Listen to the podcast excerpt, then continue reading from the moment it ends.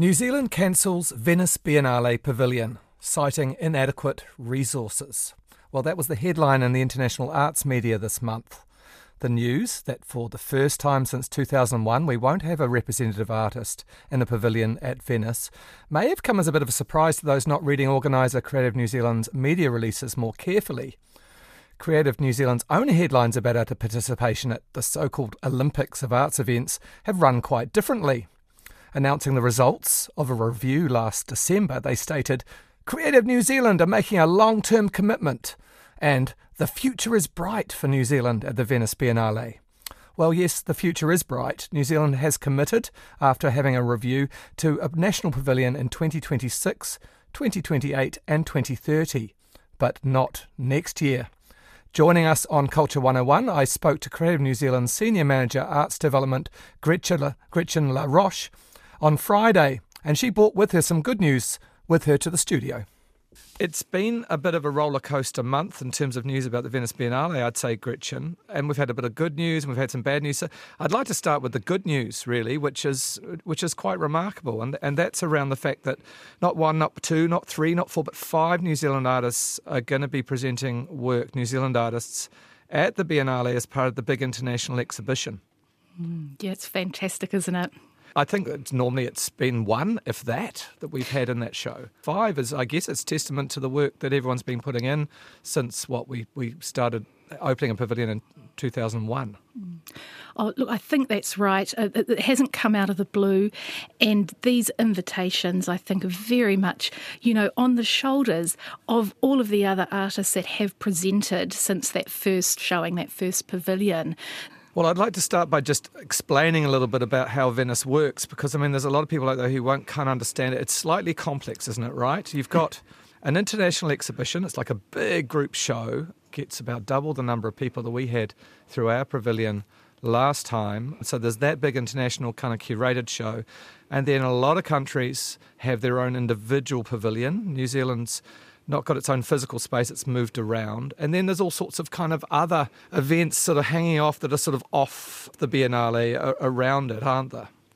Yeah, that, that's that's right. So it's it's quite a mix of different things going on um, over the whole period because, of course, it's it's also not just over a short period of time. It's um, around about seven months. Um, all the activity takes place. But no pavilion this coming year, but you have committed to the next three Biennale after that. We've been going since 2001. Why can't we, like most other countries? It's quite rare to stop uh, your pavilion for a term. Why are we not putting an artist forward? Yeah, look, I, I, think that's a very good, good question, a very fair one. Um, and really, it goes back to um, the, the decision as well to undertake quite a, an extensive external review um, that took place last year. And that was really to look at are we still um, doing it in the best possible way?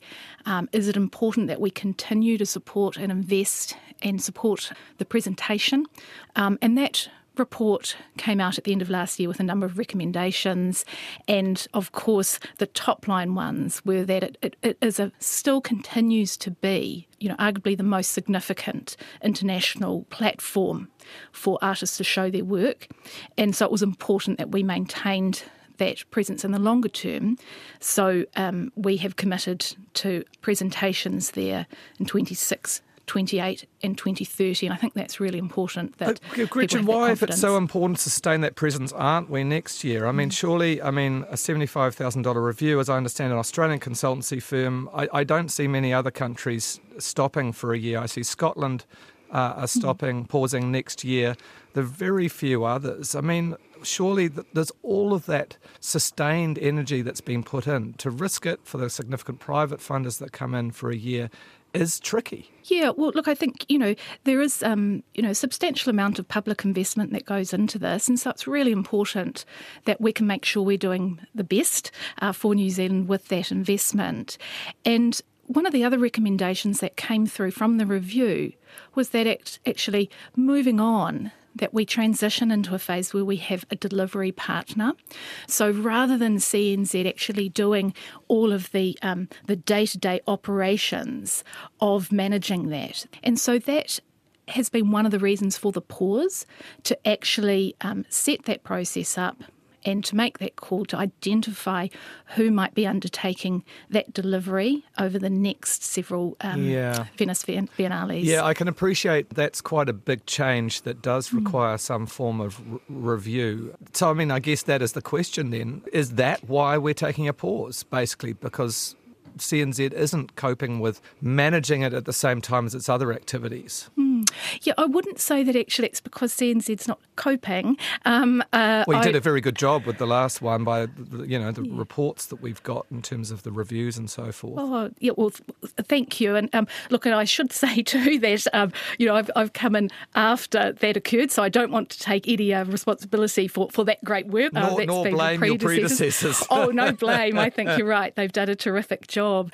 Um, but actually, look, I think the reason why you know it makes great sense to go into a, a partnership where we're providing the financial support and the country to country oversight of it, but the delivery work will be done by an, an external partner from within New Zealand. It's simply because you know there is so much more, um, so many more people working um, in that international space from New Zealand that have specialist expertise. So it's not so much about Creative New Zealand not having done a good job, but it's really about saying, look, let's build on what's occurred let's build on the fact that this incredible opportunity has come through for 2024 as the transition. We will have more artists than ever represented in the heart of the Biennale, but actually we can use that as that transition point to lead into something where we have people that are doing that delivery work that can really build on the huge momentum out there and interest in New Zealand uh, visual arts and we can really lean in and invest in, in something that's going on with so much interest, so much excitement, so much um, potential and possibility. But just talking money for a second, am I right in thinking that the decision hasn't been to necessarily save money, like not have it for this cycle? You, you have about eight hundred and fifty thousand, I think, for the for the two year cycle, but is to to maintain that.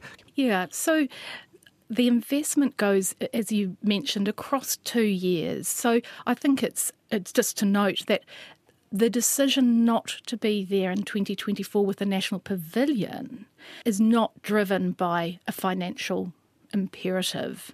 So it's not because we can't afford it? It's not because we can't afford it necessarily, no. Okay. So so that money does get spread, but of course supporting uh, the number of artists and their work going over. And also, we're supporting the creation of some new work specifically for the exhibition. It does mean that we'll still be investing substantially into it, yes. It, it sounds like a lot of money, doesn't it? $850,000. But, you know, when you compare it, I, I see the Dubai World Expo, the pavilion we had there in the last couple of years cost $62 million. Mm. We put mm. 250 million into the America's Cup a few years back, you know, and we're talking almost 500,000 people coming through the Venice Pavilion. It's pretty good bang for buck dollar for person, really, isn't it? Well, look, you don't get any argument from me on that one. And, you know, I mean, I think people have different points of view on this. Yeah. Um, but certainly, you know, and I think that's the other reason that was really critical in the review and making sure that we make this transition well and that we can have confidence in continuing to invest and support um, our presence at the Venice Biennale. Because, yes, there are questions that get, get asked about the level of investment in it. Um, uh, some people feel it's a very high amount of money, um, but as you say, the awareness, the position the Venice Biennale holds globally, the number of people that will be seeing the work, we're talking about now, especially um, for next year um, when we have um, the uh, artists represented in the curated exhibition, there will be hundreds of thousands of people that will see that work. It's not been an easy month in terms of international art headlines in this, has it, Gretchen? I mean, I'm just going to put it out there that I think for a lot of people in the art world, let alone the rest of the public, this is the first time they have heard this month that we won't have a pavilion next year in April. It's not far away. When did Creative New Zealand make the decision not to have a pavilion, and why are we only finding out now? Well, actually, the report that was released at the end of last year actually did include the recommendation that we have this as a transition year. So, did, did it we, recommend that we not have a pavilion? Yes, it did. And actually, we uh, acknowledged that we were accepting those recommendations. We did talk about 2024 being uh, looking different, um, and that uh, at that point we were still working out exactly what would be happening. Um, so, so I, you weren't sure at the end of the year that you definitely wouldn't have a pavilion? I think we, well, no, we weren't 100% certain, but we were saying that we were accepting the recommendations and um, uh, would be, um, you know, just thinking about what that would look like for 2024. Yeah. Um, but then we have signalled that, you know, the presence would be looking different. I just worry for Creative New Zealand that it, it ends up not holding the story when the first time we hear about this isn't uh, you know, your headline that it's been cancelled and these are the reasons, but that we're hearing it through, you know, through ArtNet and Artforum and these other big international media organisations. Hmm. Yeah, well, look, um, uh, you know, I, I, think it's not ideal if people have found that, you know, un- unclear from us. But I think, um, you know, as we've been developing these, um, you know, what it actually was going to be for 2024, we have had to just work through that and think about that. Um, and certainly the invitation to take part in the curated international exhibition and how we might support that has also been a factor in this as well. And that was Gretchen LaRoche, who's Senior Manager at Arts Development at Creative New Zealand. And joining me live from Melbourne is the artist who represented New Zealand with a pavilion in 2019, Dane Mitchell. Kia ora, Dane. Kia ora, kia ora, Mark. And Dane, um, it's uh, news this week. We've got five New Zealand artists in a big contemporary group exhibition. It gets more than double the numbers, I think, that at least on the last Biennale than our, our pavilion. Surely that's the best possible presence for Aotearoa at Venice next year.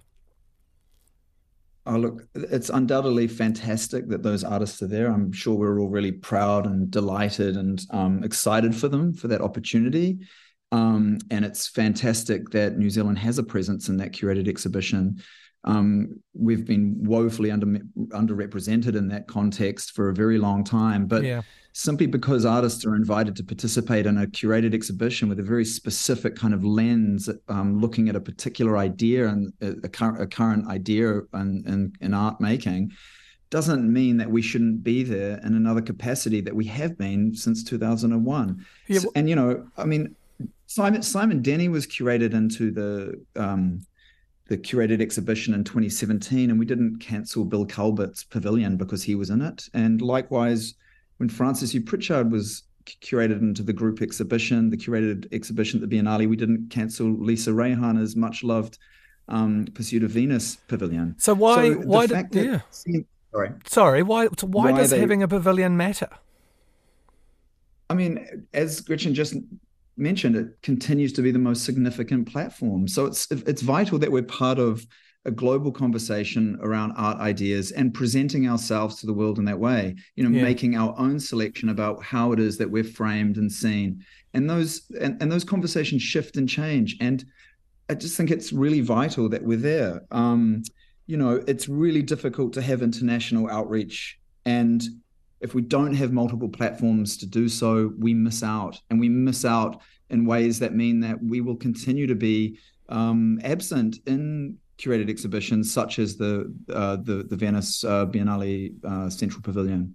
Let me ask you about the timing, Dane. You've you've been through all of this. Developing a project for Venice, I imagine, takes a very long time. You've got well for CNZ, they've got the artist selection process. They shortlist. You've got to develop the project, and then we don't even have a permanent pavilion, so they've got to find a space to lease. When would CNZ have known they weren't really going to have a pavilion? Because it seems very late in the day to be hearing about it for many of us. It, it does seem really. It does seem super late, and I think you know to point out to Gretchen and to the public that you know this this news reached far and wide in terms of that we would not be going and it, it just it, it just looks so it, it, looks bad it's not it's not great you know when you're reading on art Artforum artnet Ocula art news international that we're not there that because of you know um, this quote of inadequate resources um, i think it's it's a real it's a real shame it does take a lot to make a pavilion it's not easy it's a fight. It takes a lot of effort on many people's, um, uh, you know, on many people's shoulders. Does this the project at Venice take, um, you know, take form? And mm. yes, it takes a lot of lot of effort, but that doesn't mean we shouldn't be there. And artists, are, artists are adaptable creatures. Um, I think if anybody could um, could do it, it would be an artist from Aotearoa picking it up and running with it, even with this short time frame. I don't even think it's necessarily too late in that respect. But you know, there's clearly no, not a will to do so, and I think it's I think it's a failure and it's deeply inadequate. You know, they're meant, that CNZ are meant to serve the arts, and they're failing to do so. Their own report suggests we should be there, and we're not. And it's that simple. It's crazy. Thank you, Dane. Thanks for joining us. That was artist Dane Mitchell, who represented New Zealand at the Venice Biennale in 2019. And funnily enough, today marks the, last day you can see Dane's installation Aris, Aris, Aris upstairs at Te Papa in Pōneke.